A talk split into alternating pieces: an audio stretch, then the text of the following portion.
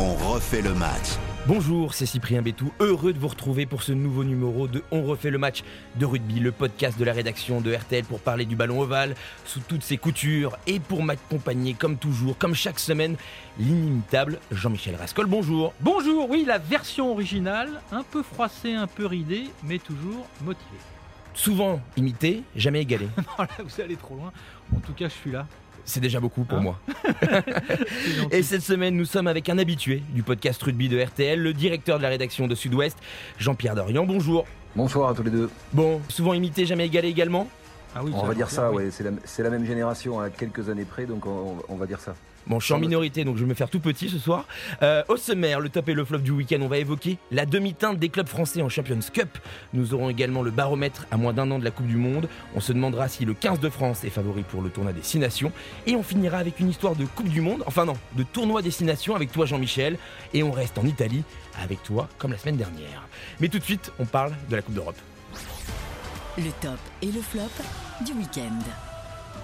C'était la quatrième et dernière journée de la phase de poule en Champions Cup et les clubs français ne sont pas à la fête. Seulement trois se sont qualifiés et tous dans la même poule. Montpellier qui affrontera Exeter en huitième de finale. Le Stade Toulousain recevra les Bulls de l'Afrique du Sud, tandis que le champion en titre La Rochelle accueillera Gloucester. Messieurs, c'est quand même une mauvaise phase de poule pour les clubs français. Oui, parce que d'abord, c'était des, des poules incompréhensibles. Vous êtes d'accord? Euh, des matchs partout, contre qui, avec quoi et quel adversaire. Moi, j'avoue que la lecture de cette compétition qu'on ne doit plus appeler la Coupe d'Europe est bien difficile. Jean-Pierre? Ouais, ben, je partage totalement. On est, on est, euh, ça fait longtemps, on l'a vu naître cette Coupe d'Europe avec Jean-Michel, a- mais en l'occurrence, euh, elle a plus grand-chose à voir avec euh, le, le modèle original. Alors c'est c'est assumé, c'est voulu. Le passage du Covid lui a fait euh, un peu de mal, faut bien le reconnaître. Mais je rejoins totalement Jean-Michel, y compris, je pense, euh, je rejoins l'avis de quelques passionnés de rugby. C'est assez incompréhensible de, lire ces deux poules dans lesquelles euh, tous les clubs ne jouent pas les uns contre les autres. Ça peut expliquer pour partie, on va y revenir, mais le, peu d'entrain des clubs français qui ont suffisamment de chats à fouetter avec le top 14 pour s'intéresser à, cette compétition, qu'il s'agit de gagner finalement euh, plus que jamais en gagnant trois matchs. Quoi. Le paradoxe, c'est que par exemple, le Racing 92, qui fait de la Coupe d'Europe l'une de ses priorités depuis 5 ans, n'est pas parvenu à faire un seul bon match dans cette euh, première partie. Il faut dire aussi qu'ils sont tombés sur l'ogre irlandais du Leinster. Est-ce que les clubs français ont pris ça un peu à la légère? Est-ce qu'on peut euh, se dire c'est un peu comme euh, les clubs de foot euh, français qui euh, la Coupe d'Europe c'est pas une priorité? Se qualifier oui, mais la jouer euh, moyen. Moi, je vais dire, je vais, je vais reprendre le relais de Jean-Michel. Je, je pense qu'à l'exception du Racing, pour qui c'est une vraie contre-performance compte tenu de ses ambitions, et, et même si euh, il s'agissait de jouer deux fois le Leinster, se qualifier même en jouant deux fois le Leinster n'était pas impossible. Il se trouve que le Racing fait plutôt une saison, euh, on va dire moyenne jusqu'à présent, et que la Coupe d'Europe euh, a démontré ça. Après les autres clubs euh, français éliminés, je ne pense pas qu'ils avaient euh, comme priorité de se qualifier une fois de plus pour cette compétition qui offre la perspective de de jouer des huitièmes de finale éventuellement à la maison et surtout euh, la perspective de se retrouver après avec les gros, ceux qui vont rester, parmi lesquels les deux cadors français quand même, euh, maintenant on peut le dire, hein, le tenant du titre Rochelet qui doit en être à 12 victoires consécutives dans la, dans la compétition et le Stade Toulousain qui est quand même euh, le grand spécialiste.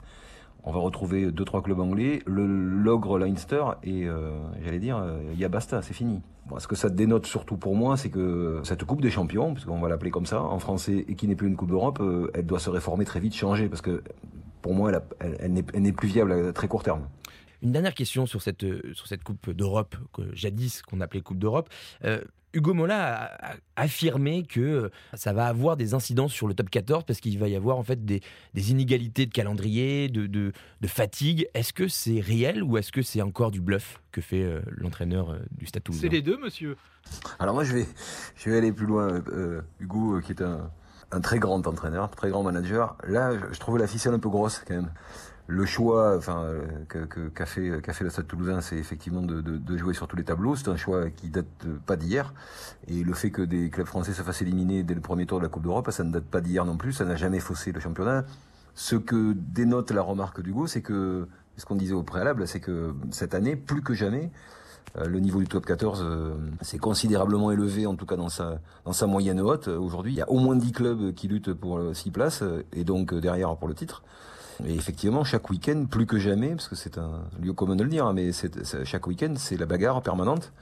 Donc euh, Hugo Moulin, euh, il joue le rôle du, manager du Stade Toulousain. Il doit avoir une dizaine ou une douzaine de joueurs qui vont être euh, convoqués pour pour l'équipe de France. à la sortie de ça, il y aura la Coupe d'Europe. Et effectivement, le cumul de tout ça fait qu'un club comme Toulouse peut se retrouver, bah, comme souvent, hein, en difficulté au niveau de l'effectif.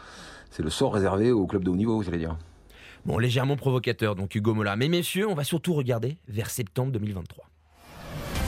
En route vers la Coupe du Monde 2023. Et oui, dans moins d'un an débutera la Coupe du Monde de rugby en France avec France-Nouvelle-Zélande au Stade de France le 8 septembre prochain. Et pour en être, c'est un long chemin qu'attend nos Bleus. Et surtout, ça va commencer par un tournoi destination. Le baromètre des Bleus. Et cette semaine, dans le baromètre, on va s'interroger sur le niveau du 15 de France, tenant du titre avec le Grand Chelem à la clé l'année dernière, invaincu en 2022. Est-ce que les hommes de Fabien Galtier sont les favoris du tournoi Destination qui démarrera pour eux, je le rappelle, le 5 février prochain à Rome contre l'Italie? Eh bien, lorsqu'une équipe se déplace trois fois dans le tournoi, elle ne peut pas être euh, favorite. En tout cas, c'est mon regard, même lorsqu'il s'agit du 15 de France de, Fabien Galtier. Pourquoi? Parce que après le premier voyage, certes peut-être touristique et encore que euh, à Rome, il y aura le déplacement à Dublin. Et je pense que le Irlande-France de Dublin, la France ne sera pas favorite de ce match. Ouais, je, suis assez d'accord. Ce que dit Jean-Michel, c'est euh, même euh, étayé par les statistiques depuis 2000 euh, et donc plus de cette année 23 ans que le tournoi des six nations existe. La France, en tout cas, n'a jamais réussi le Grand Chelem une année impaire. ces fameuses années où elle se déplace trois fois, elle l'a réussi plusieurs fois les années paires et dont, dont, la dernière. Mais ce serait, alors pour la peine, un véritable exploit parce que donc se déplacer trois fois, c'est déjà une première chose, mais le, dans le se déplacer trois fois, il y a un voyage euh, à Dublin et il y a un voyage à Londres, à Twickenham. Donc c'est quand même deux déplacements euh, un peu particuliers qui font que bah, jusqu'à présent, donc euh, à la 23e édition, on n'a toujours pas vu un grand chelem français une année impaire. Il faut dire que l'Irlande fait quand même office d'épouvantail dans cette compétition, c'est assez impressionnant.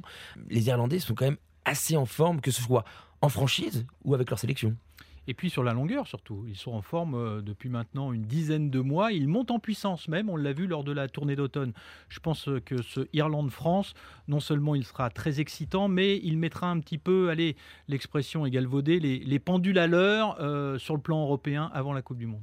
La caractéristique de l'Irlande sur là aussi ces 25 dernières années, c'est qu'elle s'est souvent présentée en épouvantail entre les compétitions et euh, malheureusement elle a systématiquement raté ses coupes du monde. Hein. elle a jamais dépassé le quart de les quarts de finale.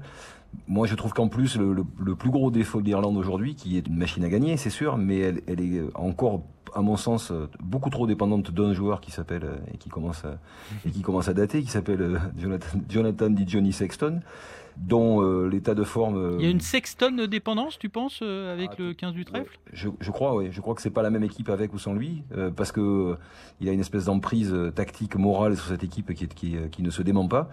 Le problème, c'est qu'il est quand même. Vous parlez bien du monsieur avec les 18 commotions cérébrales qui continue à jouer, au, qui continue à jouer au rugby. C'est de celui-là dont on parle. Et effectivement, on se demande à chaque fois si la, si la, suivante ne sera pas celle de trop.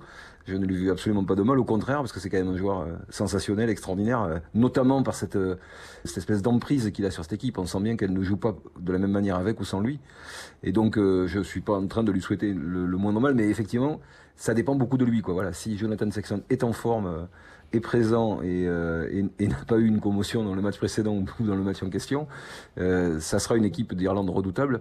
De là en faire une, équipe favorite et épouvantail, je, je, je, pondère. Voilà. Mais je pondère seulement de ce point de vue-là, parce que pour le reste s'il est là et en forme, ça sera une équipe difficile, très difficile à jouer, et surtout à battre à Dublin. Jean-Pierre, je rajoute juste un petit truc concernant Sexton, c'est que là, il est absent avec la province du Leinster, et on a remarqué que le Leinster, d'ailleurs, ne, ne tente plus une seule pénalité, joue tout à la main. Est-ce que c'est lié au fait de l'absence de Sexton On ne sait pas. Est-ce que l'Irlande risque d'appliquer également cette pratique de jeu un peu nouveau? C'est vraiment un, chef d'orchestre assez incroyable et ce serait intéressant de voir les premiers matchs de l'Irlande sur notamment cette phase de jeu qui sont euh, les pénalités et, on sait à quel point Donc Sexton. A une Sexton dépendance. C'est possible, c'est possible. Euh, dans les autres nations, il y a quand même un peu de flou. C'est-à-dire que l'Angleterre va débuter le tournoi avec un nouveau sélectionneur. Euh, le Pays de Galles récupère un vieux sélectionneur qu'il a bien connu, c'est Wayne Gatland. Euh, L'Italie sort de performances plutôt intéressantes avec euh, notamment la pépite Ange Capuezzo. Et l'Écosse, bah, ça reste l'Écosse. C'est-à-dire que c'est joli à voir, mais ça gagne pas tout le temps. Est-ce que j'ai bien résumé un peu la situation? Moi, je trouve que oui, non? Ouais, c'est pas mal. Ouais, ouais, c'est pas mal. Bon, bah Le- voilà, le- merci messieurs. Non. Moi, je pondère, parce que, enfin, je, je pense que les Anglais ont, ont- ont encore une très grosse équipe. Voilà, il y avait visiblement, il y avait euh, espèce de, de, de petit malaise, de petit divorce avec Eddie Jones, qui, qui, qui est un immense entraîneur, mais qui peut-être était arrivé en bout de cycle. Euh, bah, je pense que le, je ne sais pas, on ne sait pas, personne ne sait ce que Steve Warswick vaut vraiment comme nouveau coach, lui qui était déjà dans le staff d'Eddie Jones. Mais ce qui est certain, c'est que sur le terrain, il y a des très bons joueurs. Il y a de quoi faire une très belle équipe, et je le redis pour euh, les Français, aller jouer à Twickenham, euh, j'ai quelques souvenirs cuisants de voyage euh, dans, dans la banlieue londonienne. Ouais, les valises étaient lourdes au retour, très souvent. En tout cas, messieurs, on va finir avec ce petit bonbon, ce que vous attendez tous évidemment. On va se plonger dans les souvenirs de Jean-Michel. Histoire de Coupe du Monde. On était en Italie la semaine dernière et on reste avec toi, car c'est la Dolce Vita. Oui, d'ailleurs, on va partir aussi avec Jean-Pierre qui connaît bien aussi cette euh, région euh, romaine. Je voulais vous parler en fait du stade olympique. Parce que moi, le stade olympique, je l'ai connu en 1987 pour la première fois. Il y avait des championnats du monde d'athlétisme.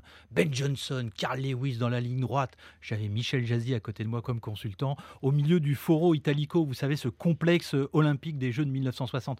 C'était un vrai stade d'athlétisme immense, 75 000 spectateurs, même à 11h du matin pour voir les qualifs. Et le rugby, qui était au stade Flaminio, euh, dans ce stade formidable où euh, les grands arbres de la Villa Borghese venaient lécher les, les tribunes. euh, euh, Flaminio, c'était un vrai stade de rugby en revanche. Euh, 30 000 spectateurs, un peu moins en configuration euh, tournoi destination. Et puis surtout, Jean-Pierre, on était super bien reçus à Flaminio. Il y avait un buffet d'avant-match pour les journalistes, tu t'en souviens? C'était formidable. Je Hein? confirme. Hein? Ces histoires de sont de plus en plus intéressées pour Bon, Jean-Michel. Mais lorsqu'on a traversé la rivière pour aller dans le stade olympique, j'ai pas retrouvé ce parfum. Pourquoi? Parce que le stade, d'abord, il y a cette piste d'athlétisme. Vous me direz, il y en a une au Stade de France. On est très loin et surtout, les spectateurs n'étaient pas toujours en nombre. Autant Flaminio affiché complet, autant on s'est souvent retrouvé avec 15 000, 20 000 spectateurs dans un stade qui peut en contenir 75 000, 77 000. Ça sonne creux. Donc je veux espérer, et ça sera peut-être la fin de l'histoire un peu plus tard, que grâce aux bons résultats de la squadra de l'Oval, notamment ce formidable succès face à l'Australie à l'automne, je veux espérer que, allez, l'Italien ne sera pas simplement un amateur de ballon rond, mais qu'il va devenir dans la durée un amoureux du ballon ovale. Jean-Pierre, on a l'impression que durant la tournée, l'Italie s'est rapprochée de son public, en tout cas a trouvé un nouveau public. Il y, a, il y a rarement des secrets avec ça, on le voit partout. Dès lors, dès lors qu'une équipe se remet à gagner, parce que l'Italie a quand même passé euh, Oui. une très très très longue période à accumuler les, Des mauvaises les heures. défaites, voilà. euh, dès qu'une équipe se remet à gagner, bah forcément, ça, ça appâte un peu le chaland, voilà, tout simplement. Et donc, euh, on a vu euh, Ange Capuzzo éclore pendant le tournoi avec cette, cette victoire improbable à la dernière minute. Et puis, il y, a, il y a effectivement des plutôt bons résultats pendant la tournée de novembre. Il semble que ce quadra qui a toujours le défaut de pas avoir euh, de grosses réserves, il n'y a pas, y a pas, y un staff très étoffé, euh, mais euh, il commence, il semblerait avoir une, bonne petite équipe qui remette un peu le nez à la fenêtre internationale, où objectivement elle n'avait, elle n'avait plus de niveau sur ces dix dernières années.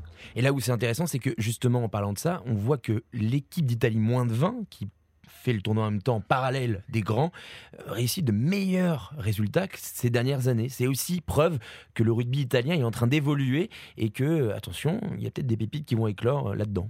On peut y croire. Il y a, des- il y a, il y a effectivement. Là, ce qui parle, ce sont les résultats. voilà, hein, c'est quand je, quand je dis que depuis euh, quasiment 10 ans, enfin, je pense que sur les, les 10 derniers tournois, l'Italie a dû ramasser 8 cuillères de bois. Donc, euh, elle gagnait un match exceptionnellement dans l'année et le résultat, elle perdait. C'était c'était assez dramatique. Donc, euh, Enfin, tu es d'accord quand même que le tiramisu et les lasagnes aux trois légumes qu'on nous offrait en salle de presse, ça n'a pas d'égal. hein. il y avait quelques, les quelques antipastilles aussi qui, Eh, qui- voilà. qui étaient- qui étaient- Quand, qui quand étaient je vois les sandwichs en carton qu'on offre à nos confrères italiens au Stade de France, parfois, j'ai un peu honte. En tout cas, on, on- on verra ça la après. minute gastronomie de Jean-Michel Rascol. On verra ça le 6 février prochain pour faire le bilan Mais ça du compte, public. ça compte dans la et du performance. buffet d'avant-match avec Jean-Michel le 6 février prochain. Donc ce sera donc le match a lieu le 5 février à Rome pour Italie-France pour le début du tournoi destination. Merci Jean-Pierre Dorian. Je rappelle que vous avez un magazine rugby à Sud-Ouest qui se nomme Rafu. Il se porte bien. Est-ce qu'il y a un nouveau numéro là qui sort? Oui, alors le, le- le numéro 2 est sorti, le numéro 3 est en préparation. Le numéro 2 était avec, euh, c'est original, Antoine Dupont à la une, mais Ah oui. l'originalité c'est qu'on avait, on n'a pas fait un portrait d'Antoine Dupont comme les autres, on est allé voir tous les gens qui l'ont fréquenté de sa, de sa plus tendre C'était enfance jusqu'à son plus haut niveau. Voilà. Et le numéro 3 est en préparation, il arrive là, il est, il est, il est sur les braises, il est parti à l'impression, il sort euh, dans, dans- en gros, dans- dans- au début du tournoi, dans une semaine. euh, et là, ça sera une autre originalité. Nous aurons Fabien Galtier à la une. Ah bah dis donc, deux joueurs de demi-mêlée, c'est surprenant. Il faut les surveiller, je crois. hein. Ils sont intéressants les deux, je crois. Ils ont un petit parcours, ils ont un petit parcours Ouais, à c'est venir, ça. on le Ils, ont, sent. ils ont une Ouais. petite carrière. Merci beaucoup Jean-Pierre d'avoir été avec nous. Merci Jean-Michel. Merci à vous de nous avoir suivis dans On refait le match de rugby. Que vous Merci pouvez Jean-Pierre et bon appétit. Et noter sur les plateformes d'écoute habituelles. Vous pouvez également nous écouter, réécouter sur l'application RTL ou le site rtl.fr.